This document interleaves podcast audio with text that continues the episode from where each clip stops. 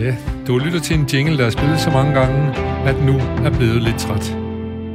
Du lytter til dagen i dag, og mit navn er, så vidt jeg husker endnu, Jens Folmer Jebsen.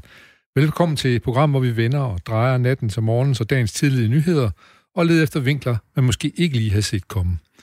Velkommen til dagen i dag, program, hvor dagens gæst har fået tildelt det vigtige værv som dagens nyhedsredaktør. Gæsten laver simpelthen en top 10 over de mest tankevækkende nyheder, som han, hun synes, vi skal give, give ekstra opmærksomhed. Og begrunder selvfølgelig sin helt personlige valg.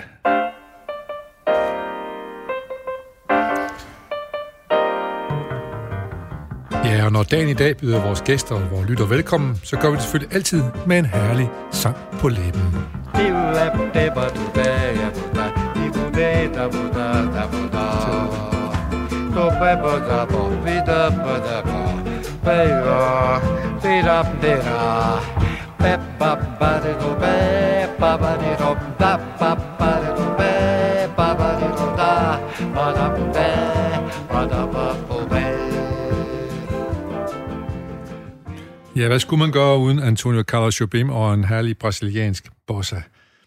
I hvert fald så er det en god bro over til dagens gæst, som er Jeanette Warberg. Velkommen, Jeanette. Tak skal du have.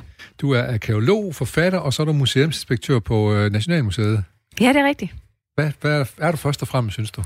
Ja, jeg synes først og fremmest, at jeg er arkeolog og museumsinspektør. Det er ligesom øh, mit, mit job på, øh, på Nationalmuseet, som er det primære. Men så øh, fifler jeg også lidt med nogle bøger, og det går jo sådan set meget godt lige for ja, tiden. det, det gør det jo. Den skal vi lige prøve at se. Du, øh, hvor mange har du udgivet? Jeg har en 3-4 stykker stående her på listen. Ja, altså jeg har fire, så har jeg faktisk også et par børnebøger før det. Okay. Så jeg vist op på seks, tror jeg. Seks. Og lige nu sidder du med et projekt lige nu, som du arbejder på. Ja, altså på Nationalmuseet. Nej, jeg tænker på bog, bogprojekt. Øh, sammen med... Nej, du har skrevet fire, fem, seks bøger, siger du. ja. Og så siger har du nogen i gang også, så der snart kommer nummer syv? Ah, nå ja, på den måde. Jeg troede, du tænkte på et, et øh, konkret ting. Nej, øh, jeg, jeg sidder faktisk og arbejder på noget nu, men øh, ikke noget, som jeg sådan lige øh, kan løfte sløret for. For. Nej, det venter vi så også spændt på, fordi øh, det er jo nogle bøger, som har fået god opmærksomhed. Eller du har lavet, du har lavet et bog om vikinger. Ja. Øh, som hedder Henran, Ild og Svær. Ja, det gør den. Ja. Og så har du lavet en, som jeg også øh, faldt over, som jeg håber på, vi kommer til at tale af, det her, som handler om folkevandringer. Ja, det er rigtigt. Ja. Og så er der historien om Danmark. Og så havde du en bog mere, som du har fået både Bliksenpris og, øh, hvad hedder det, Rosenkærpris for. Ja, det er fortidens slagmarker. Det var ligesom den, som var gennembrud til, som gjorde, at alle de andre bøger, de fulgte med. Ja, og hvad er fortidens slagmarker? Hvad, hvad går den mere specifikt ud på? Det er simpelthen en, øh, en historisk fortælling om, om krigens udvikling fra stenalder til vikingetid. Godt. Og vikinger, det er noget, du ved om, og det er også noget, du sidder og arbejder med i, på Nationalmuseet. Ja. Ja og, der, og der er du også gang i, ikke et bogprojekt, men et større projekt. Det har jeg nemlig. Ja. Øhm, og øhm, det er en stor udstilling, som skal åbne næste år på Nationalmuseet om vikinger. Og øhm, der sidder jeg som instruktør, hedder det, og, og skal prøve at få både det faglige og det formidlingsmæssige til at gå op i en, i en højere enhed. Og, og vikingsiden, hvad, hvad er det, der fascinerer både dig og måske alle så mange andre danskere? Øh, hvad er det, der fascinerer så meget ved vikingerne? Fordi det er sådan en storhedstid, eller hvad? Ja, både, både det, og så øh, er det også øh, en virkelig god historie på en eller anden måde, hvor, hvor man kan sige, at Skandinaviens folk, øh, som vi kalder vikinger, men i virkeligheden var der mange forskellige typer folk, der øh, satte et, et solidt aftryk på, øh, på, på hele verdenshistorien.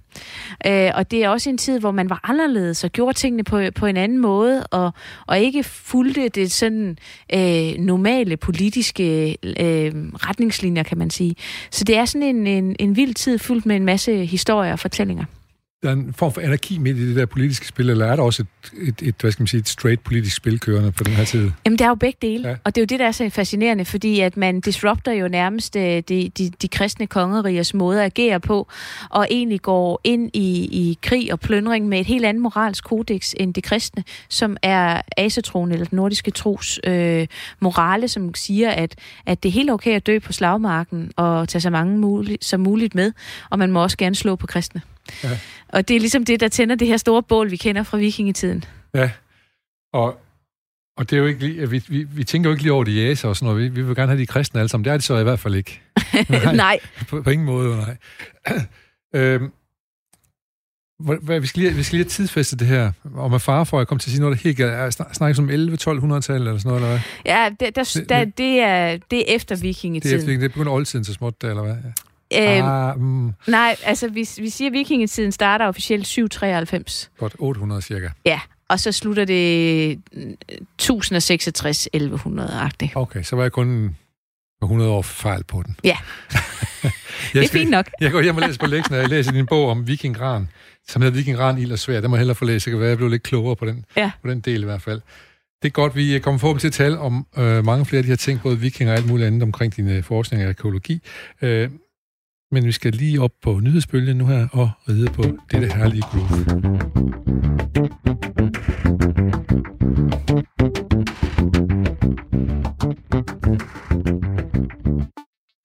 Ja, jeg har besøg her i dagen i dag af Jeanette Warberg, øh, forfatter, arkeolog og arbejder på Nationalmuseet. Øh, du bor i Horsens. Ja, det er så rigtigt. Så du er en sådan lidt pendler, Horsens, København indimellem, eller? Ja, jeg er superpendler. Ja, du er superpendler. Ja. Er du også, øh, er du også øh, nyhedshej?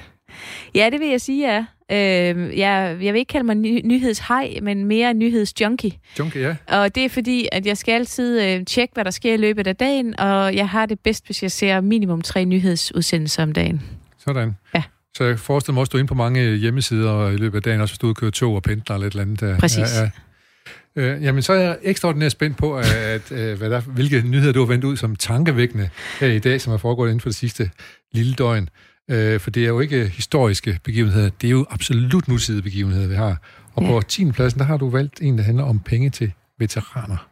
Ja, og det har jeg, fordi at øh, nu øh, har jeg jo med at beskæftige mig mest med fortiden. Ja. Og, øh, og den problematik, der er, hvor, hvor man kan sige, at, veteraner lidt er på kanten af samfundet, eller ikke bliver anerkendt godt nok øh, for, for den indsats, de har gjort i, der, i krigen, så kan man sige, når, når jeg kigger fra min, min side, øh, som er vikingetiden, der var det at gå i krig, det var jo alt. Øh, det, var, det var det ypperste, man kunne gøre. Der er vi ikke i dag, tusind år Nej. senere, står vi med et andet blik på, på krigen. Ja. Øh, så derfor der synes jeg, det, det, det er vigtigt at, at i talesætte det her. Ja, og nu skal vi høre, hvordan at uh, forsvarsministeren i tale sætter det. Vi har fået lavet en evaluering, der viser, at vi generelt har en god øh, veteranindsats. Vi når absolut hovedparten af veteranerne, men de tungeste veteraner, dem der har de sværeste symptomer øh, og øh, er mest syge af PTSD, dem er vi ikke gode nok til at række hånden ud til i dag. Og det, det, var ikke, det er ikke sådan helt i synk med det, du siger måske? Jo, altså det, det, det, det synes jeg, at, øh, at netop at, at hun siger jo, at vi ikke er så gode til, til det. det ja. Til, til de til, den sidste, den sidste lille del af ja, ja.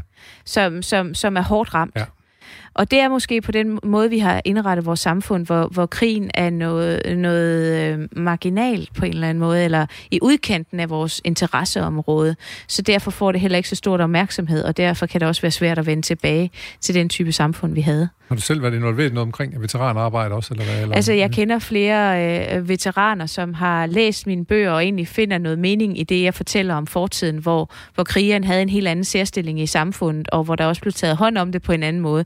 Vi har jo ikke øh, nogen beskrivelse af posttraumatisk stresssyndrom i vikingetiden, for eksempel. Nej. Men hvis man tager på hele det uni- mentale univers, som de ligesom kommer med, så er der jo hele den her tankegang om, at det er bedst at dø på slagmarken, så kommer man direkte til Valhalla, end at tage hjem hjem og lide det, de kalder strådøden.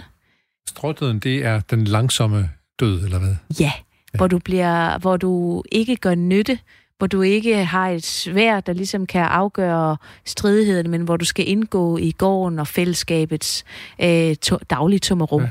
Det lyder voldsomt maskulint. Hvilken rolle havde kvinderne i alt det her? Jamen, det, altså, krigen er ikke nødvendigvis maskulin, og det var den heller ikke i vikingetiden, Nej. fordi der har vi jo øh, flere grave, som rent faktisk viser, at, øh, at der også var kvindelige krigere. Så, men man kan sige, det krigen er trods alt et maskulint udtryk, ja. og, og den, den, den, den var rammesættende for vikingetiden.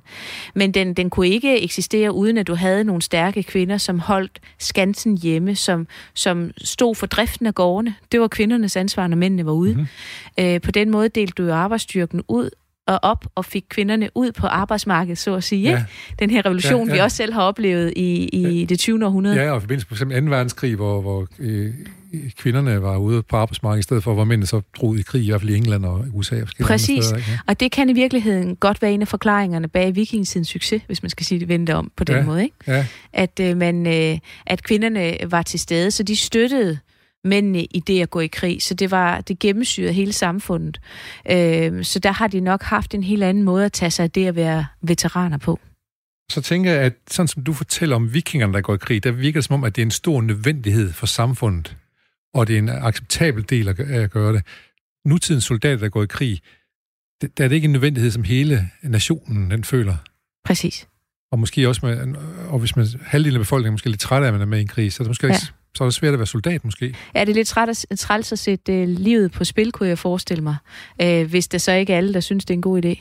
Ja, så der er nogle, øh, er der nogle, er der nogle begreber, æresbegreber, eller man skal tale om fra vikingetiden, som, som du, du talte om, der er nogen af veteranerne kunne finde i dine bøger, eller hvad? Som, Ja, Ja. ja, i hvert fald den her øh, måde, hvor man kan sige, at øh, øh, den centrale plads, og, og dermed også indirekte anerkendelse, som ens indsats i krigen øh, får. Ja. Og, og også med den, at man virkelig øh, yder et stykke arbejde, der er vigtigt. Ja. Det tror jeg er helt afgørende for Ja. den måde, at man... Øh, man, Men- kom, man kommer hjem på. præcis. Jeg kan ikke lige være med at tænke her til sidst med den nyhed, at, at så står der, man har, at nu vil man gøre noget fint. Vi giver 50 millioner kroner. Ja. Så er det som om, at, at penge, det er ligesom anerkendelsen, ikke? Jo, men også selve indsatsen, at der er nogen, der tager sig af dem. Jeg går ud fra, at det går til nogle varme hænder, der ligesom forstår at sætte sig ind i det her. Det, det må man jo håbe på, men, Ja. men, men, øh, men, men det, det, det, er ikke, det er ikke sådan det, jeg hører ministeren sige. Altså, de, de er mere sådan stolte over, at de kan give penge til det. Ja. Måske er det mig, der er lidt forudindtaget, fordi selvfølgelig går pengene til et eller andet forhåbentlig fornuftigt i forhold til soldaterne. Men, men som du fortæller så handler det jo også om noget psykologisk i allerhøjeste grad i hvert fald, ikke? Det gør det, Ja. og det, er, og det bunder jo i, i hele den måde, vores samfund er, er skruet sammen på. Og der tror jeg ikke, de der 50 millioner, de rykker så meget. De rykker ikke så meget, nej. Det sagde øh, Jeanette Warberg, som er arkeolog og historiker, kan man godt sige, øh, på, på Nationalmuseet, og forfatter til bøger om blandt andet vikinger, som vi lige fik talt om her. Ja. Så skal vi finde til din uh, nyhed nummer 9. Den hedder 6.700 tilbageholdte i Hviderusland blev løsladt her til morgen. Uh, det er jo det her valg, som Lukashenko han har, har overraskende nok har vundet med 80 procent af stemmerne, sådan som, Surprise. jeg, Ja, ja. sådan som jeg husker det. Øhm, og øh, det har jo øh, øh, udløst voldsomme demonstrationer og protester. Altså, man kalder ham jo Europas sidste diktator. Og det må jeg sige, det lever han op til. Øh, og vi har også haft blandt andet øh, en fotograf fra Berlingske, der fik øh, tæv af soldater i elitestyrker. Ja. Og Mathilde Kiemer, hun blev, som er korrespondent for DR, ja. hun blev smidt ud af sit eget hotel. Ja. Så de behandler ikke folk pænt. Nej. Men værst er det går ud over deres egne, der har demonstreret. Og og noget af det, der lyder her til morgen, sådan som jeg har hørt det, det er jo, at øh, der er mange redselshistorier fra dem, der har været øh, inde Anholdt, ja. er blevet anholdt. Blandt andet øh, hørte jeg nogen fortælle, at øh, de var blevet tvunget til at synge nationalsangen, mens de blev tævet med knibler. Ja. Og det er jo en, jeg ved ikke, hvor effektiv pædagogik det er. Der tænker man, at øh, hvis vi nu tæver dem og får dem til at synge nationalsang, så går det nok aldrig noget galt igen. er det, Ja, men altså, det, det virker fuldstændig absurd. Ja. Øhm, og de gør det nærmest fra, fra rullende tæppe jo. Ja. Altså, selvom de har prøvet, de har lukket øh, internettet af i tre dage, Ja. øh, med kæmpe sammenbrud i hele deres økonomi selvfølgelig, øh, for at prøve at forhindre, at de her historier kommer, Kommer ud, ud. ja. Og det har jo kun forstærket det. Ja. Så de 6.700 tilbageholdte, siger man, der er de, hvor de fleste af nu er forhåbentlig øh, kommet ud. Øh, hvad tænker du, at hele det her det øh, indikerer omkring Hvide Rusland? Hvad er det for en fremtid, Hvide Rusland de går i møde? Jeg tror og håber, at Lukashenkos øh, øh, dage er talte. Ja. Hvad har han siddet der siden 90'erne? Ja, han har siddet i det, han er godt i gang med 26 år eller sådan noget, tror jeg. Det er jo vanvittigt. Ja. Nå, men altså, jeg tror, at det her, det er en desperat mands forsøg på øh, at inddæmme en katastrofe imod hans egen regering. Nemlig, at, at folket øh, går imod ham. Øh, det er også øh, nogle af de store virksomheder, statsejede virksomheder, begyndt at strække os. Kvinderne klæder sig i hvidt og går barfodet igennem øh, byernes ja. gader.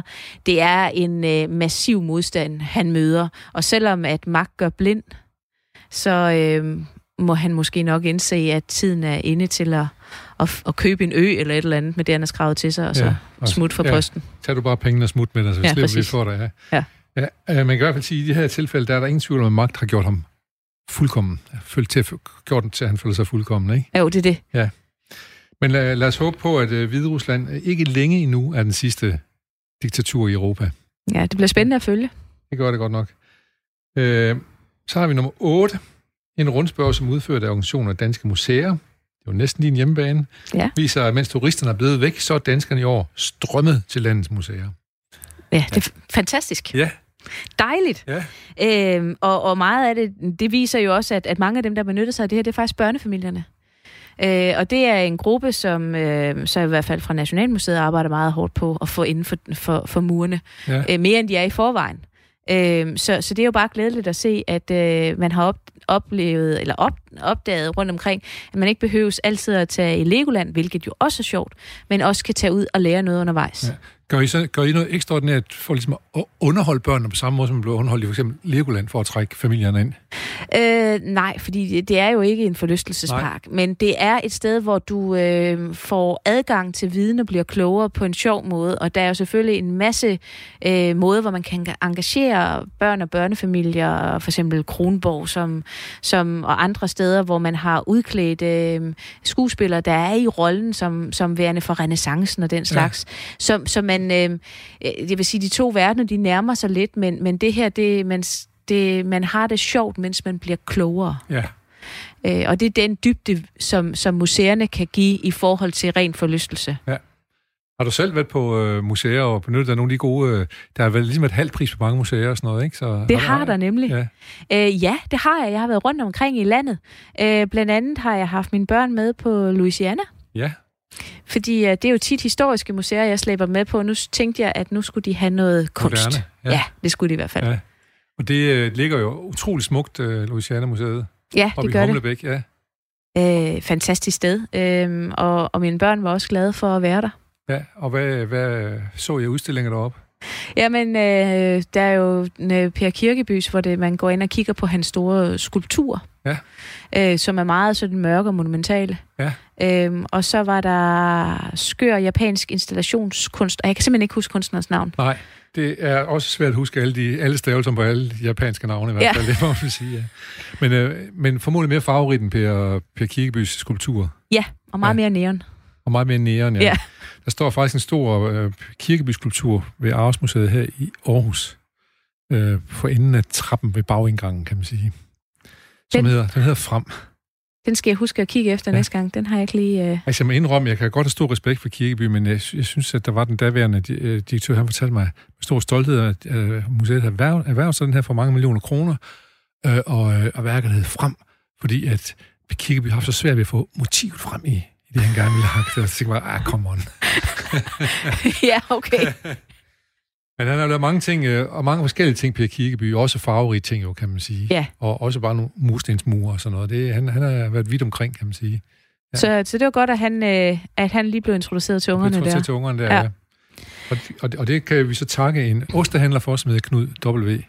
i Jensen i uh, Humlebæk, som tjente så mange penge på at sælge ost, han har råd til at starte et uh, moderne kunstmuseum. Ja, det er jo Fantastisk. Vild historie, ikke? Ja. Jo, og det mest besøgte i, i Danmark er Enkelmuseerne. Ja, det er det jo. Der har ligget på førstepladsen i mange år. Mange år, ja. Har vi jo andre jo kigget på.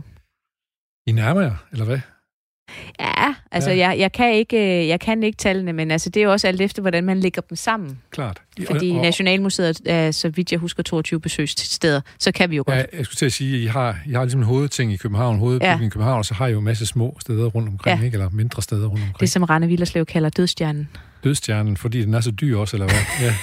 ja. ja altså. Jeg husker ikke argumentationen, jeg husker bare ja. Star Wars-analogien. Ja, ja, ja. Men jeg husker godt, at han var rundt og se på et tv-program, han var rundt og se alle ja. Nationalmuseets øh, øh, ejendomme rundt omkring. Præcis. Og det øh, kunne man godt forestille sig, det kostede lidt at holde dem i, i drift i hvert fald.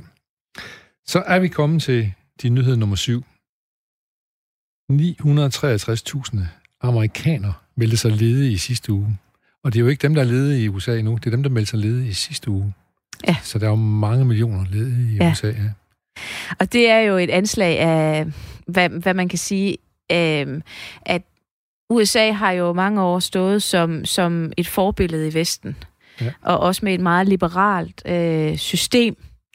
som er blevet sat voldsomt under pres af coronaepidemien. Så det har jo vist sig at være en katastrofe for den amerikanske økonomi, og når man så siger, at man har en administration som Trump-administrationen, som øh, måske har grebet tingene anderledes an, end man normalt ville have gjort. Det, det, må, det må man næsten håbe. Det må prøve at være diplomatisk ja. her. Øhm, at at det, det, det har jo vist sig at gå fuldstændig galt. Ja. Også med de blandede øh, udsagn, der er kommet undervejs, at øh, det at, altså, at det ikke var noget, der var særlig farligt, eller at man skulle økonomien og, og kapitalismen kommer frem øh, foran alt andet. Ja. Øh, og det system har bare vist sig at have svagheder. Ja. Og det synes jeg er interessant set i historisk perspektiv, fordi alle store imperier eller alle store øh, lande, som har haft en, domin, en dominans på verdens, ja, ja, ja. verdensplan, øh, har haft en nedgang og et kollaps. Ja, og som har været katastrofal, eller som har været ja. næsten definitiv, ikke? Ja. Jo, og så, så jeg sidder jo her som arkeolog og historiker og, og kigger på, om vi er ved at se begyndelsen til enden, eller om de klarer skærende. Ja, det afhænger meget af også, om Donald Trump er, om USA har det sådan, fordi Donald Trump er, som han er, eller om det er, fordi han er et, øh, at øh, han bare er et symptom på nogle ting, der er helt galt i USA. Ja, og jeg tror, det er kombinationen af det, der har givet øh, The Perfect Storm til, det er gået helt galt. Ja, så Kamala Harris og Joe Biden, hvis de skulle gå hen og vinde, så, så er det op ad bakke også for dem. Ja, men det er faktisk, jeg synes, at det er, er så svært at forudse amerikansk politik. Jeg tror ikke, der er nogen, der tør spå om det. Nej, jeg kan godt mærke, at de er virkelig bange for at sige, det kan godt være, de får med 13 point eller et eller andet procentpoint, ja. men man ved aldrig. Fordi man dømte jo tr- øh, Trump ude. Og det var også det, altså jeg, øh, faktisk så skulle jeg skrive en historisk analyse baseret på, øh, på valget sidste gang. Og jeg kunne huske, at øh, jeg havde lavet den fejl, at jeg tænkte, jeg havde så travlt, så jeg skrev den på forhånd, som om Hillary Clinton, hun, hun vandt. Vundet. Det var du så sikker på, at... Ja. ja. Så jeg måtte jo op øh, tidlig morgen og skrive helt lortet om. så kan du lære det, kan du. Ja, så derfor der tør jeg ikke udtale mig om noget som helst med det kommende valg. Nej. Men øh, jeg skal nok lade være frit derfor, hvordan du tror, det går, men du tror på, at der måske er indbygget noget af det her, som, som der kan være en undergang i. Ja, altså hvis, hvis, øh, hvis kursen er fast ja. øh, på Trumps politik, ja så er jeg bange for, at det kan gå helt galt. Men jeg tror også, der er øh, den, den, den her store ulighed, du har i, øh, i, i de forenede stater øh, mellem forskellige befolkningsgrupper, mellem rig og fattig. Der er så mange indbyggede spændinger af spørgsmål, der er, om der er mere, der splitter end samler. Ja. Og det vil de næste 10-20 år vise. Ja, finder vi ud af det, ja. Og vi fik lige sagt, at der er lige knap 1 million amerikanere, som meldte sig ledige sidste uge, men der er faktisk 56 millioner amerikanere, som har været forbi ledighedskøen siden midten af marts, siger ja, den her nyhed. Det, det er jo vanvittigt. Det er devastating, må man sige. Og der er nok ikke de store, øh, der er ikke de store hjælp. De kan ikke engang blive enige om at lave hjælpepakker til, til de arbejdsløse nu. Ja. Så Nej, kan... og folk bliver smidt på gaden jo. Ja. ja. Igen. Ja. må jeg lige høre dig så... Øh, øh, USA, du sagde selv, det er, det er et sammensat land, der er mange øh, mexikanere og alt muligt Der er en stor hvad skal man sige, folkevandringer. Hele ja. USA er faktisk sådan en folkevandring fra Europa til, ja. til, til USA.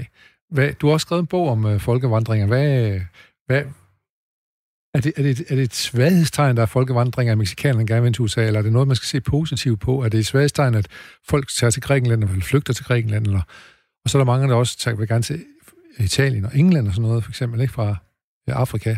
Ja, altså jeg vil ikke sige, øh, svaghedstegn, ja, det er jo tegn på, at der er nogle, nogle økonomier, der er stærkere end andre. Og der er nogle steder, hvor, øh, hvor man har så stor en arbejdsløshed og fattigdom, at man vil gøre alt for at komme et andet sted hen. Men det er jo ikke noget nyt. Det er jo, noget, det er jo den måde, mennesket vi Nej, det var, fungerer det var, det var det, det frit der på, ja, for det, er det, det. du har historisk viden omkring det. Ja, det er det. Og, og, og hvis man går helt tilbage til den gang, vi levede på savannen og var jæger og så videre, så var vi nomadisk folk. Det er jo først i det øjeblik, at vi begynder at dyrke jorden og blive bønder og, og ligesom tage ejerskab til jorden, som om den er vores, i stedet for bare at være gæster på landjorden, så, øhm, så sker der et skifte. Øhm, så den her nomadiske måde at, at leve i verden på bliver et problem. Fordi at hvis der er nogen, der bor der i forvejen, så, så, har du, så har du krigene, så har du konflikterne. Øh, men stadigvæk ligger det så dybt i os mennesker, at hvis du kigger på dine børn og siger, at der er ingen fremtid for os her, vi risikerer at dø, eller i hvert fald har en meget krank skæbne, så er vi meget risikovillige til at tage chancen og prøve at se, om vi ikke kan skabe os øh, en, en, en bedre øh, verden et andet sted.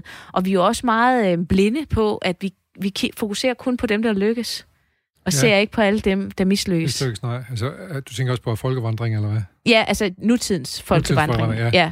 Hvilke, har, hvilke er lykkes, synes du? Jamen, altså, der er jo rigtig mange, der, der lykkes med at komme og, til Europa, etablere sig i Frankrig, England, Italien andre steder. Altså, hvis man skal snakke om, at det lykkes, så vil det jo være, hvis man på en eller anden måde får omsat den arbejdsstyrke, som immigranterne udgør, til at være en force for samfundet, frem for at være en ulempe. Ja.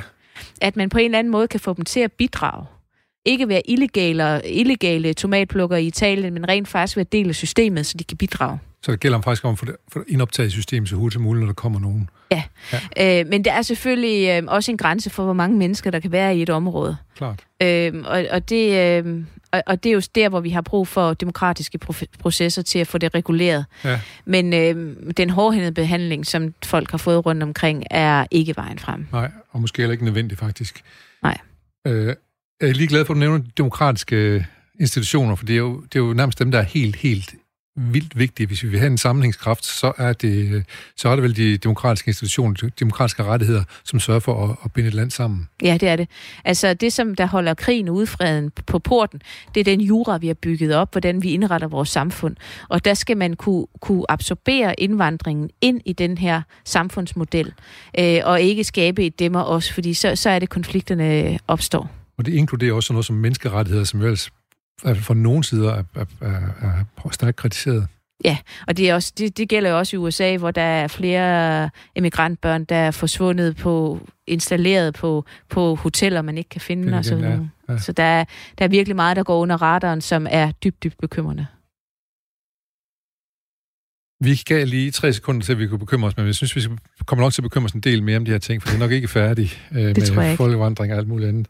Øh, vi går videre til øh, nummer 6. Israel og de forenede arabiske emirater indgået en fredsaftale. Ja, ja.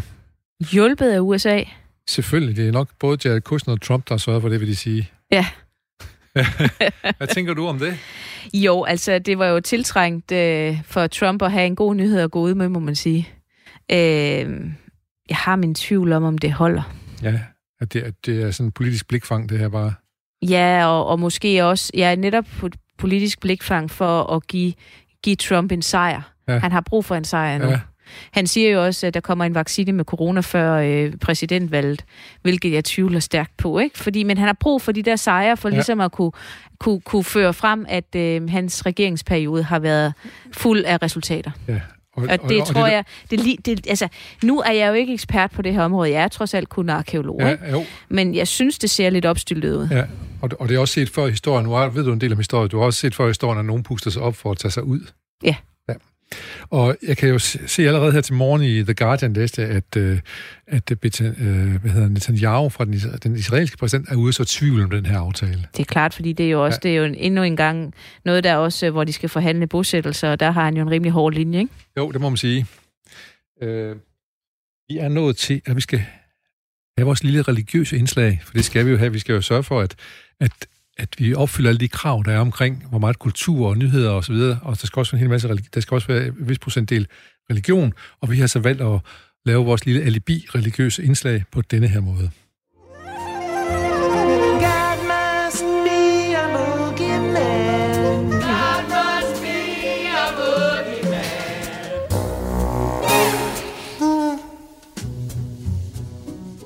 Ja, det er Wayne Shorter, der spiller sopran sax på vores jingle her. Teksten er skrevet af Joni Mitchell, og den påstår altså, at Gud er en boogeyman. Det er en hyld sang til den afdøde jazzmusiker og komponist Charlie Mingus, og han var i hvert fald en boogeyman. Og vi må heller aldrig glemme jazz. Måske er det Gud, der har skabt jazz, men det kan selvfølgelig også være, at jazz er djævelens musik, som andre siger. Men det ene eller andet, øh, det skal ikke forhindre som det er det ene eller andet, at vi skal lytte til god jazz, og vi fik en lille bitte snas her, og som var vores lille religiøse indslag i dag. Øh, Ja, heldigvis har vi jo frit valg øh, her i vores liv, og hvilket følge betyder, at vi også har personlig ansvar for, hvad vi siger og hvad vi gør. Lad os se på menneskers gørne og laden på denne dato, 14. august. Det er engang dagen i dag var i går. Vi kan jo kigge på, at for eksempel i øh, 1945, den 14. august, der erklærer Japan sig overvundet, og dermed 2. verdenskrig afsluttet. Ja, det var jo en hæftig afslutning. Det må man sige, og faktisk nu, når man kigger på, på sygdom, der breder sig, øh, japanerne havde planlagt øh, at, at bombe San Diego med pestbomber tre uger efter den dato. Så der kan man sige, det var heldigt nok. Ja. Så selvom at det var voldsomt med atombomberne, så er de måske, øh, så er de måske forhindret noget, der var endnu værre. Altså den her biologiske pestbombe, ja, man ved jo ikke om, Nej. det er jo ikke så voldsomt som en, en atombombe, atombombe. men man kan sige, at, at den øh, byllepesten under øh, øh, den sorte død tog jo altså 60 procent af Europas befolkning. Ja, det er hæftigt. Det er det i hvert fald. Vi er glade for, at 2. verdenskrig er afsluttet i hvert fald. Ja. Og, øhm, og, så, og så er det jo det med krig, og som vi også talte om tidligere med veteraner og sådan noget, det er jo ikke... Det er jo, det er jo hæftige sager, det handler om, det her. ja, det er det. I 1959, nu skal vi lige et andet sted hen, der kan jeg så fortælle, at Kunstmuseet Luciana den 14. august i Humlebæk, der blev det indvidet. Det var, tak. godt, det var ja, godt, for så kunne du lige komme og besøge det med Tak din for det. familie. det var vi glade for. Ja. Ja. Og børnene er jo glade for at komme ind på museet og sådan noget og se det. ja, især min datter er maler og tegner meget kreativ selv. Øh, min, min dreng, han vil bare helst ned til stranden. Ja, Ja. ja. det er også fedt. Ja. og i 59, der kommer der også Jolly Cola. Ja. Som konkurrence til Coca-Cola. Det er vigtigt. Det er meget vigtigt, ja. Og især også, fordi man husker 90'ernes reklamer øh, i et meget, meget hit kontorlokale. Ja, øh, hvor, hvor man ser, at øh, hvor der er sådan øh, en, en lummer i blandt øh, mand og en kvinde. inde er på kontoret. Dem kan jeg, har jeg sådan meget tydelig erindring. Og så når man trækker skuffen ud, så ligger der en kold cola nede, en Jolly Cola nede i skuffen eller et eller andet. Eller der- to ja, store appelsiner. To store appelsiner, ja, måske var det, det var noget. Jeg kan huske, der var et eller andet der i hvert fald. Det var det nemlig. Jeg husker også, at jeg gik i biografen og så sådan en hel masse unge, der rendte rundt nede på stranden og var rigtig glade og sang Jolly Cola-sangen med en Jolly Cola i hånden. Ja, vi savner det faktisk lidt, gør vi ikke det? Jo, men det var rejsesfuld cola. Ja, det smagte ikke så godt. I, I 1969, der var der 100.000 mennesker, der strømmede til Woodstock i USA. Det var der, der var Woodstock Festival, en stjernespækket rockfestival, siger man. Øh, og så er det i 1980, der er 16.000 arbejdere, der går i strække på Leninværftet i Gdansk i Polen med krav om højere løn og frie fagforeninger. Og det lykkedes jo rent faktisk for dem at få styr på det. Og det, øh, det er måske øh, noget af det, som også kan skabe lidt øh, tro og håb på, at ting bliver anderledes i Hvide Rusland, fordi man må jo sige, at øh, der skete godt nok noget med først i Polen og forskellige andre steder i Østeuropa i de 10 år, øh, 80'erne. Ja, og jeg har faktisk, når jeg har set de demonstrationer, især de der hvidklædte kvinder i, øh, i Hvide Rusland, øh, Minsk, så tænker jeg jo faktisk, at, at, at det minder mig lidt om, nu er det jo mine barndomsbilleder, Ja, men at de, med de der demonstrationer, der bare blev ved og ved og ved, ja. at, at der er lidt den samme øh, beslutsomhed over det, vi ser i Hvide Rusland nu. Ja. Så man kan da håbe. Det er du ret i. Der, er- der, man har en lidt en fornemmelse af, at, at, der er en vilje til stede. Der er Ja. en nerve og nærvær på en eller anden måde. Og det er ikke kun øh, unge mænd, som er ballademager, det er hele samfundet, der er repræsenteret ja. i den måde, de demonstrerer på. Ja. Så det er derfor, det er farligt for... Hvad, hvad, hvad er det for noget, der er med de her kvinder? Kvinderne begynder at, også at tilslutte sig demonstrationer. Vi har set det i, øh, efter den beskidte krig i øh, Argentina, hvor bedstemøderne gik rundt med skilte, hvor og lidt efter deres øh, døde sønner og, og døtre, som var blevet taget, taget fra dem af militæret. Øh, og vi har set det i, nu senest i Portland, hvor møderne stilles op med store skilte mellem demonstranterne og politiet. Ja. Og som du siger, så ser vi også hvidklædte kvinder i øh, Hvide Rusland nu her. Så der, de dukker op, kvinderne, nogle gange, og det, det virker tit som om, det er på afgørende tidspunkt, at de kommer, de dukker op. Det er det, der gør en forskel måske. Ja, og det er også fordi, at der er det her æreskodex om, at, øh, at man ikke slår på kvinder. Ja. Altså, det gør man jo så alligevel, men også bedstemøder. Man kan ikke få sig selv til at slå på en gammel dame. Men de, og de mobiliserer sig kun i, altså det, det er meget ofte i retfærdighedens navn, når, det, når de har trådt så meget over grænsen, Ja. ja. at selv bedstemor, hun kommer ud af Ja. lænestolen. Så, så, så det, det er, må være et faresignal til vagthaverne. Til, til, ja, til, til, til magthaverne. Så må man så sige, at øh, det giver også kun dårlig pres at begynde at slå på en ældre kvinde, ikke? Hvis, Det giver rigtig dårligt det giver pres. rigtig dårlig pres. Vi så jo faktisk også i USA, hvor en ældre mand på, blev væltet ned om af politiet. Ja, ja, men det var fake news i forhold til, sagde Trump. Okay, så, Han- tror, så tror vi også på det. Ja, ja. Uha. Og så, øh, så lad os lige prøve at springe op til 99. 14. august. Øh, 99, der blev Øresundsbroen sidste 68 meter brofang indvidet. Og hvem mødes på midten af broen? Det gør kronprins Frederik og kronprinsesse Victoria. De er jo stadigvæk kronprinspar, han har sagt. De er jo ikke... Der, der sidder mor stadigvæk. Ja. Ja. Men det var meget symbolsk, jeg kan godt huske det. Øh, hvad tænker du om øh, kongehuset? Nu mistede vi jo prins Valdemar i går, for eksempel, og vi har også lige haft en prins Joachim, som har været udsat for Ja, altså jeg synes egentlig, at, øh, at, at vi skal være stolte af, at vi har et kongehus, som er så velfungerende. Ja. Øh, som, som institution er den jo gammel og forældet, men jeg synes faktisk, de har formået at, at vente til noget positivt Godt. øh, og arbejde for, for Danmark. Ja. En, en nutid anachronisme, som kan fungere. På Ja. mærkeligste vis. vis, ja. men, men, men det har jo noget at gøre med, at de mennesker, der sidder der, er virkelig dygtige. Det må, det må de jo være, altså hvor det går galt. Ja, så Ja. jeg har kæmpe respekt for For- det, de kan fagligt. Jeg vil lige øh, sige to korte nyheder her. 2007. Vikingskibet Havhingsten ligger til kaj i Irlands hovedstad Dublin, efter den er sejlet fra Roskilde via Norge. Skibet er en kopi af en gammel vrag, der er fundet i Roskilde Fjord. Så det er jo næsten på din hjemmebane, i hvert fald det med vikinger, som Ja. noget, du ved en del om. Hvorfor er det, man, hvorfor er det, man øh, skal, skal sejle skib til Dublin? Er det for at bevise noget, eller er det bare... Jamen det er for, tror jeg, for, altså vi mennesker, vi, øh, vi kan sidde ved et skrivebord og, og tænke mange tanker, men hvis man skal have en erfaring, så skal man ud og prøve det selv på egen krop. Ja. Og det her med at sidde i sådan et øh, forholdsvist spinkelt træskjold ude midt på Nordsøen, så får man altså respekt for det, vikingerne kunne. Ja, Øh, og det var blandt andet det, det viste jo, at bare det, som vi regner med, jamen det er jo en nem tur for vikingerne at sætte til Dublin. Det var jo en kæmpe rejse for nutidens mennesker. ja, ja. Og, og jeg kan forestille mig, det rullede godt derude med på her, men bådene holdt altså. Den holdt jeg. Og hvor mange både, når der vikingerne lagde til et angreb, hvor mange både sejlede de så fra Danmark til, til England eller til, Det kom helt- til Storbritannien? an på, hvem der var. Altså, hvis det var et plyndringstogt, så kunne det være en to-tre både, der slået sig sammen. Var det Svend Fiskeæg i, i starten af 1000-tallet, der kom for at erobre England, så kan vi tale helt op til 1000 både. Så der var en sværm skibe. af vikingskibe. Der, Ja, det har der, og Ja. det har set, set fantastisk ud. De kaldte den jo de store drager, Ja. når de kom sejlende i formation over Nordsøen. Ja. Det, altså, hvis jeg skulle vælge en tidsrejse, så skulle jeg stå på den engelske kyst og se det. Det var sjovt. Det var lige det. Jeg skulle lige til at spørge dig, at hvis, Ja. ja. vil du egentlig virkelig hellere leve i den tid? Nej, det ville, vil jeg, så, ikke. det ville jeg ikke. Men hvis du får et enkelt tilbage, tilbagetur til, Ja, og så ville jeg gerne smutte lige inden de gik til angreb. til godt.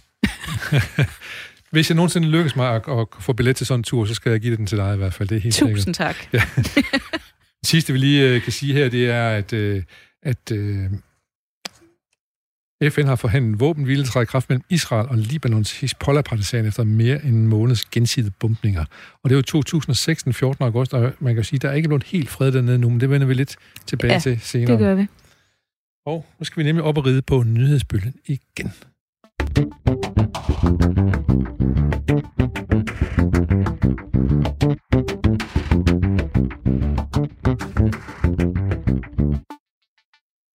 Ja, du lytter til dagen i dag, og øh, vi har øh, 10 gode nyheder, som øh, Jeanette Warberg har taget med til os fra Horsens. Ja.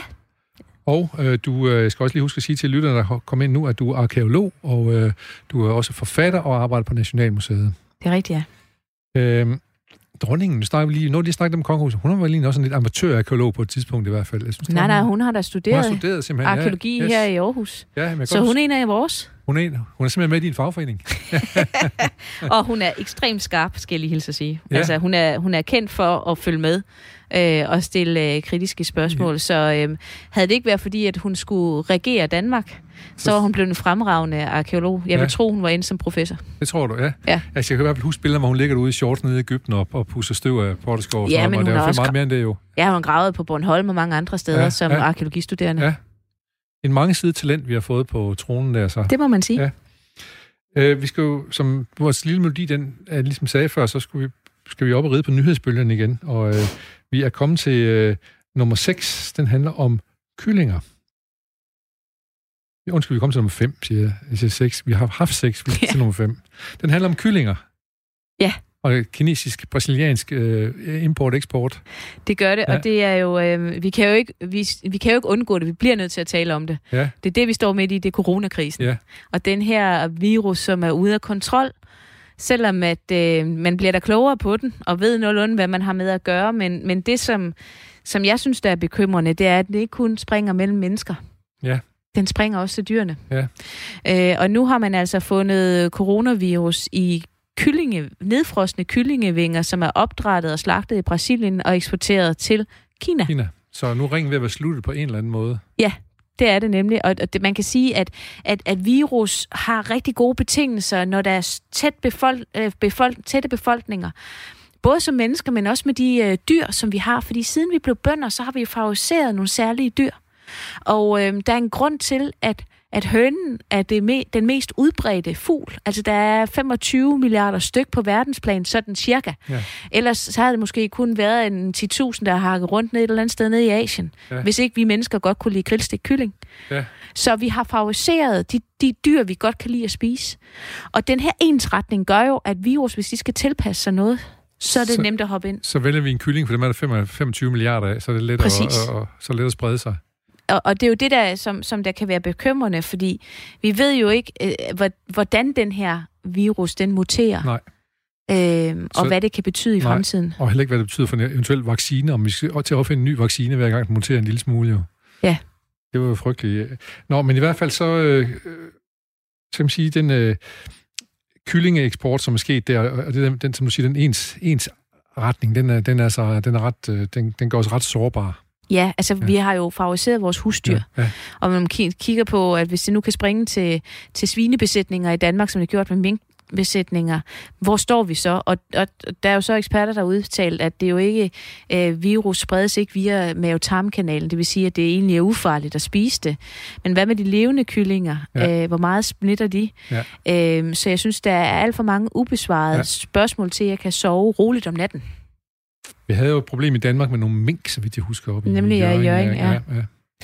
Og også hunde og katte, der er blevet smittet af en enkelt løve i USA. Ja, ved vi om har vi set eksempler på, at det dyr har smittet et menneske? Ja, det er... Det, jeg tror, det er to, flagmusen. Ja, ja, det er to tredjedel af alle de sygdomme, vi kæmper med, der kommer fra dyrene, eller som vi har øh, øh, udvekslet. Det er ender og grise, for eksempel, der står bag ved influenza.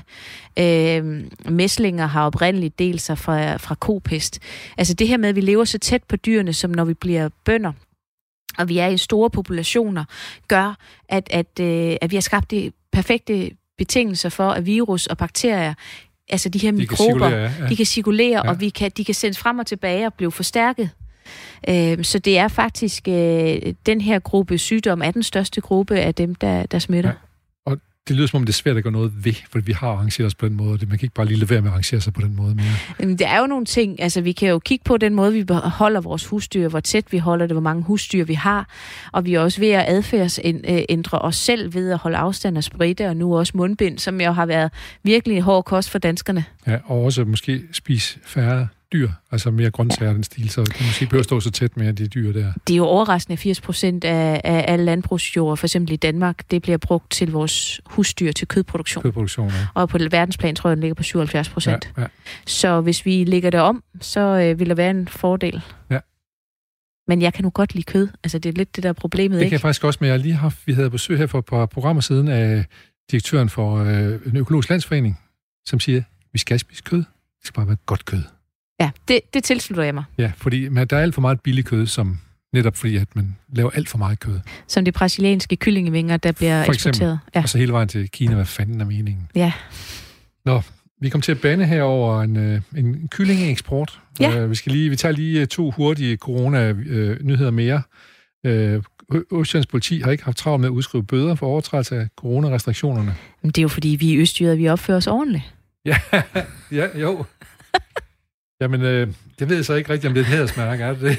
det synes jeg. Ja. Altså, øh, da jeg skulle pendle til København her mandag morgen, der kunne jeg se, at øh, alle, der kom fra Aarhus, havde mundbind på, og tænkte, at det er, fordi vi er østjyder, vi har styr på det. Senere fandt jeg så ud af, at det var, fordi man uddelte den gratis. Gratis, ja, selvfølgelig. Sådan men, er østjyder jo også, ikke? Ja, så jeg var lidt forudindtaget, men jeg synes faktisk, at, øh, at øh, det, det er håndteret fornuftigt. Ja. Altså, det vil jeg faktisk give dig en lille smule ret i. Selvom nok også dem, der vil sige, det er fordi, at de østjyske politibetjente, de er sgu så lavet, de ikke engang at tage bøde, bødebogen op af lommen.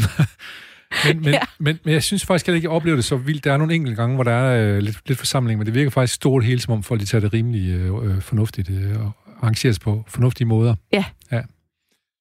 Øh, vi går straks videre til, der er så meget corona, så vi går straks videre til den næste, så de kommer nok til at overlappe hinanden lidt. Men det handler om, at det primært har været den yngre del af befolkningen, som blev smittet med coronavirus her de sidste fire uger. Det er lidt overraskende.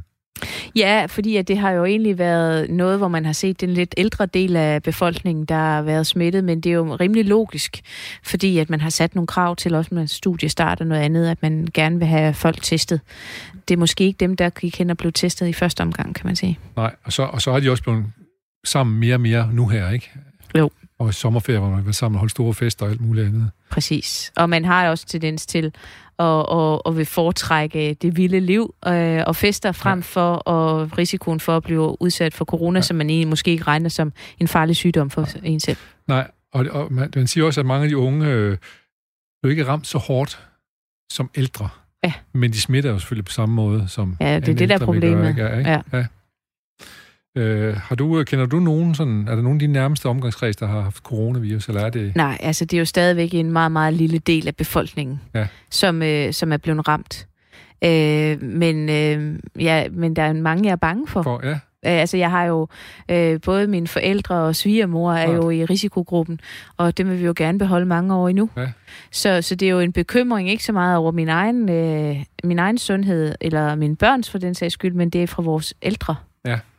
Øh, og, og det synes jeg, vi skal have respekt for. Ja. Det skal vi i hvert fald, og øh, det slår vi gerne et slag for her i dagen i dag, og det gjorde vi sammen med Jeanette Varberg fra Nationalmuseet, arkeolog og i samme fagforening som dronning Margrethe. Når ja. vi snakker om arkeologi i hvert fald. Det er en stor fornøjelse at være sammen med dig på den, på den, med, med den vinkel på også, vil jeg sige. Mange tak. Ja, øh, vi skal til nyhed øh, nummer to. Den danske økonomi har fået et historisk stort slag i anden kvartal at det er jo ikke nogen overraskelse. Nej, men dog har vi så her de seneste par dage øh, kigget på, at øh, eksporten er steget med 2,6 procent, og der er mange ting, der er steget, og ja. aktiemarkedet kører også udmærket osv. Jeg tror, tror, katastrofen rammer meget lokalt her. Eller det gør den jo. Altså det er, det er øh, diskoteker, spillesteder, det, det er taxamanden, det er øh, øh, hele fly, flybranchen, ja. øh, som, som er hårdt ramt. Øh, men altså, jeg har indtryk af, at øh, turismen i landet, bortset fra København, faktisk har kørt rigtig godt. Ja øh, også her i Aarhus. Ja. Så, så der, der, der klager man jo sådan set ikke, og huspriserne har faktisk heller aldrig været højere. Nej. Mange steder. Så, øh, det er jo tegn på, at der er økonomi, der er i omløb i hvert fald. Ja, så, så jeg tror ikke, det er, det, det er ikke en ny finanskrise, vi kigger i. Jeg tror, det, jeg tror, det retter sig igen. Finlandskrisen er ikke så mange år siden. Du fik nu er du historiker, så når du siger Finlandskrisen, så begynder du at tænke, kan vi snakke om den Finlandskrise nej, nej, i 1700-tallet? Finanskrisen, eller finanskrisen? Ja, ja. Nej, nej, jeg tænker på den sidste. og finanskrisen i 2006, der, ja, eller ja. otte stykker og sådan noget. Ja, ja. Når jeg synes, Finland, fordi jeg havde min ven, som meget har forsøgt at få mig til at investere alle mine øh, sparepenge i finske mark. Okay. Det havde han gjort, og det var nok omkring 2000. Og han, vi kørte i bil sammen, han blev ved med at forsøge at overtale mig, og så gik det tre dage, så 19 år, der havde Finland devalueret, han mistede alt, hvad han havde investeret. Så jeg, jeg er meget forsigtig, hvad i de der investeringer der. Det er derfor, det er derfor jeg lige tænkte, jeg tror, snakker du om Finland? Det var, Ej, men det var, det var finans. Finanskrisen, øh, og, det, og, det, og, og det er noget helt andet. Øh, Hvordan er det nede i Horsens, hvor du bor? Er det området der, er det, er det hårdt ramt, eller hvad? Nej, det er ikke det indtryk, jeg har. Altså, vi er også gået rimelig fri af, af smitte, og, og øhm, altså selvfølgelig er der noget erhvervsliv og nogle, nogle butikker, som, som, som lider under det, men jeg bor lige ved siden af Husøjet Camping og Strand, og der har med været så mange af vi lokale, vi uh, trækker andre steder hen. Okay, der har været leben, kan man det sige. Det må man sige. Og øh, hvad hedder det... Øh Øh, der ligger jo stor slagteri i Horsens også, er det noget, der giver anledning til diskussioner, når vi snakker omkring det her med dyr, der kan på at smitte og sådan noget? Eller Ikke noget, som vi er, er bekymret for. Det, vi kan jo også se, at Danish Crown øh, er rimelig øh, op på duberne øh, og indfører ikke, både, øh, ikke kun i Ringsted de her øh, særlige forordninger, men ruller det ud til, til alle deres slagterier. Ja. Så det er jeg egentlig meget tryg ved. Ja. Men Horsens er jo en af de byer, som har lavet forholdsvis mange kulturtiltag, efter man har fået nedlagt forholdsvis mange industrifag og så videre. Ja. Ja, de, de må være nogenlunde ramt, eller hvad? Eller Horsens tager den slags ting, og fængsel, kører det stadigvæk sådan nogenlunde Altså fængsel, fængslet kører, kører videre, og, og, og, og teater gør, så vidt jeg ved også, men spillestederne er jo lukket ned. Øhm, og de store festivaler som øh, Wall of Sound, der kører dernede, og, øhm, og de store koncertbegivenheder, som, som Horsens blev kendt for, samt øh, Middelalderfestivalen. Ja, Middelalderfesten, det var, er du, har du nogensinde været involveret i den? For det Nej, en, kun som besøgende. Kun som besøgende. Det foregår meget i gaderne og sådan noget, gør den ikke det? Den er rykket ned på fængslet, sådan at man okay. ikke øh, har folk gående i, i, i gaderne. Jeg tror, det var noget omkring øh, flugtveje brandhensyn okay, og sådan noget. Ja, ja. Der er mange spørgsmål om at lave festival, det ved jeg Ja. noget om. Dog ikke lige specifikt i Horsens. Men jeg har dog været i Horsens og set Bob Dylan ind på, på teateret i Horsens. Har du været til nogle af de store koncerter, de holdt nede i Horsens, som der var Madonna og Rolling Stones? Jeg var inde og se Madonna, og så sad jeg ude i min have og hørte ACDC, fordi der var så meget brøl på, Ja. at jeg kunne faktisk høre dem alle sammen. Og det var helt vildt, da, da man, man hørte sådan øh, 30.000 mandestemmer komme med et stort brøl, da de gik på scenen. Det var, det var fantastisk. Så fik, følte du dig næsten hensat til vikingtiden, formoder jeg, når de... Ja, Når de faktisk ramlede lige på- præcis. der. Jeg, jeg tænkte lige præcis på, når to store herrer står over for hinanden, og nogle gange flere tusind, og de brøler angreb. Ja, Det må være sådan. så må der lytte på den måde. Ja. det vil sige, at vi kan faktisk godt få, vi kan godt få ACDC blandt lidt ind i den forskning, du skal til at lave over på øh, Nationalmuseet, ikke? Ja, altså nu kommer coronakrisen jo lidt i, i, øh, i, i vejen Ja. ja. her, men øh, på sigt, ja, Så skal vi have dem til at spille over på Nationalmuseet, og så skal vi have 30.000 mænd til at stå og råbe af dem. det er faktisk ikke en Det dårlig er ikke en idé. dårlig idé, vel? Nej, det er det ikke. Øhm, vi skal, tilbage, vi, skal, vi skal lige have øh, din nyhed nummer et, som handler om, øh, om Beirut. Vi talte før om, at Israel og Beirut har indgået en øh, fredsaftale i 2006, tror jeg det var, efter de har haft en krig dernede. Øh, den krig er aldrig sådan set blevet helt og aldeles afsluttet, men der har været en eller anden form for fred i Beirut. Ja. Så hvad, hvad, hvad, når jeg siger ordet Beirut til dig, hvad tænker du så? Jamen, så tænker jeg jo, det tilnavn, som de har fået, det her med Mellemøstens Paris, et helle midt i Mellemøsten, som, hvor det tit bare alt, altså, hvor det tit er de dårlige historier, der kommer frem, hvor det er krig, hvor det er undertrykkelse, hvor det er ulykkelige menneskeskæbner og mislykkede stater. Altså, de kan ikke få det til at fungere. Og der, der, der i min bevidsthed, der var Beirut bare sådan et, øh, et lyspunkt. Ja. Og et helle og et åndehul øh, hvor mange rejste til, og der var også, altså jeg tror, det er, har, er, er rigtig mange, der er også Aarhusianer og så videre, der har måske taget på ferierejser derned til, Mhm. mm-hmm. som et af de steder, hvor man kunne tage til, hvis Ja. man ville, ville prøve noget andet end øh, Tyrkiet og Grækenland, så kunne man også prøve at tage til Beirut. Ja. Har du været der selv? Nej, desværre ikke. Nej, jeg har stået med billetten i hånden et par gange, uden at få dem taget sammen til at komme helt, uh, helt afsted. Og det, nu har det i hvert fald lange udsigter. Og det har jo på grund af den nyhed, som uh, du har valgt her på din første plads, som handler om, at der har været en kæmpe eksplosion nede på, på havnen. Ja. Øh, og som nu, øh, hvor, som, er- at indtil videre er der vist 150.000 dra- eller 150 dræbte, og man nu man har også fundet ud af, at der er nogle danske folk, der er blevet såret nede. Ja, og det undrer jo ikke, fordi at øh, det, i sådan en katastrofe, så er det jo svært at, at, at opgøre alle øh, de katastrofale følgevirkninger. Ja. Men, men det, der også bare er så, så trist, det er, at her var der et sted, godt nok, der var der nogle problemer, det kommer jo op til overfladen, når man nu har fokus spot, spottet på Beirut, men alligevel, her var der et sted, hvor, hvor, man, hvor der ikke var de store problemer, eller de store krige, eller udfordringer. Og så på grund af inkompetence, så lader man, øh, jeg ved ikke, 2.700 ton ammoniumnitrat ligge ja. i en varm hangar eller lagerbygning i overvis, Ja. uden man kan tage sig sammen til Ja. at gøre noget ved det. Og så detonerer det som en, en lille brintbombe. Ja. Ja. ja. Og så tænker man, uddannelse ville være godt for nogle af dem, som havde ansvar for det, det her, var.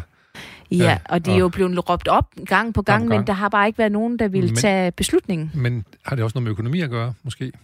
Ja, i hvert fald økonomisystemet, fordi korruptionen ja. er så, så voldsom, og Ja. så tror jeg stadigvæk, at Hezbollah har en meget stor øh, del af skylden også, fordi de har sådan en, øh, en skyggemagt der. Ja. Men ellers var øh, øh, Beirut et af de steder, hvor man sagde, at der var mange forskellige slags øh, religioner og folkeslag, som levede side om side. Ja, Øh, og kristne muslimer og så videre, Ja. ja. Øh, men nu er det så tilbage til, ja, sådan som jeg husker det, 70'erne og 80'erne og sådan noget, hvor der var, hvor der var, hvor byen nærmest var en ruin. Men det, jeg synes, jeg er positivt at opleve, det er, at man, der, folk er i gaderne, sige, væk med regeringen, og så rydder vi op, og så går de ud på gaden med fejeblader for at rydde op. Og Ja. sådan noget. Det virker som om, at det, det er næsten sådan en, en til, man vil sin by på en eller anden måde, dem der bor der, ikke? Jo, og, jeg, og, og, og, og de må jo føle endnu stærkere, at de faktisk havde gang i noget, der var godt. Ja. Og nu er de tilbage til nul, og det vil de ikke acceptere. Så, nej. Øhm, og der er crowdfunding og gode initiativer, for det er meget kreative mennesker, der er Ja, dernede ja. og så videre. Så jeg håber, den ressourcestærke flok, der er dernede, kan løfte Ja. Beirut tilbage. Lad os håbe, det her er et af de eksempler, som der nogle gange er nogle af, hvor der sker noget forfærdeligt eller noget trist, og ud af det så vokser der nogle gange noget stort og stærkt også. Det kan vi håbe. Det kan vi håbe på. Snelle Varberg, tusind tak, fordi du var med i dagen i dag. Det var en stor fornøjelse at have besøg af dig. Det var også en fornøjelse Tak. fra min side. Og nu er Nu kan vi høre, der er en lille bosse her. Og det betyder, at vi er ved at slutte vores program. Og jeg kan sige, at det er produceret af Paseo. Det ligger som podcast. Efter du har hørt det her, så kommer det til at ligge på appen som en podcast under dagen dag. Tak for i dag, og nu er der nyheder. Hvad skal man sige? Rigtige nyheder.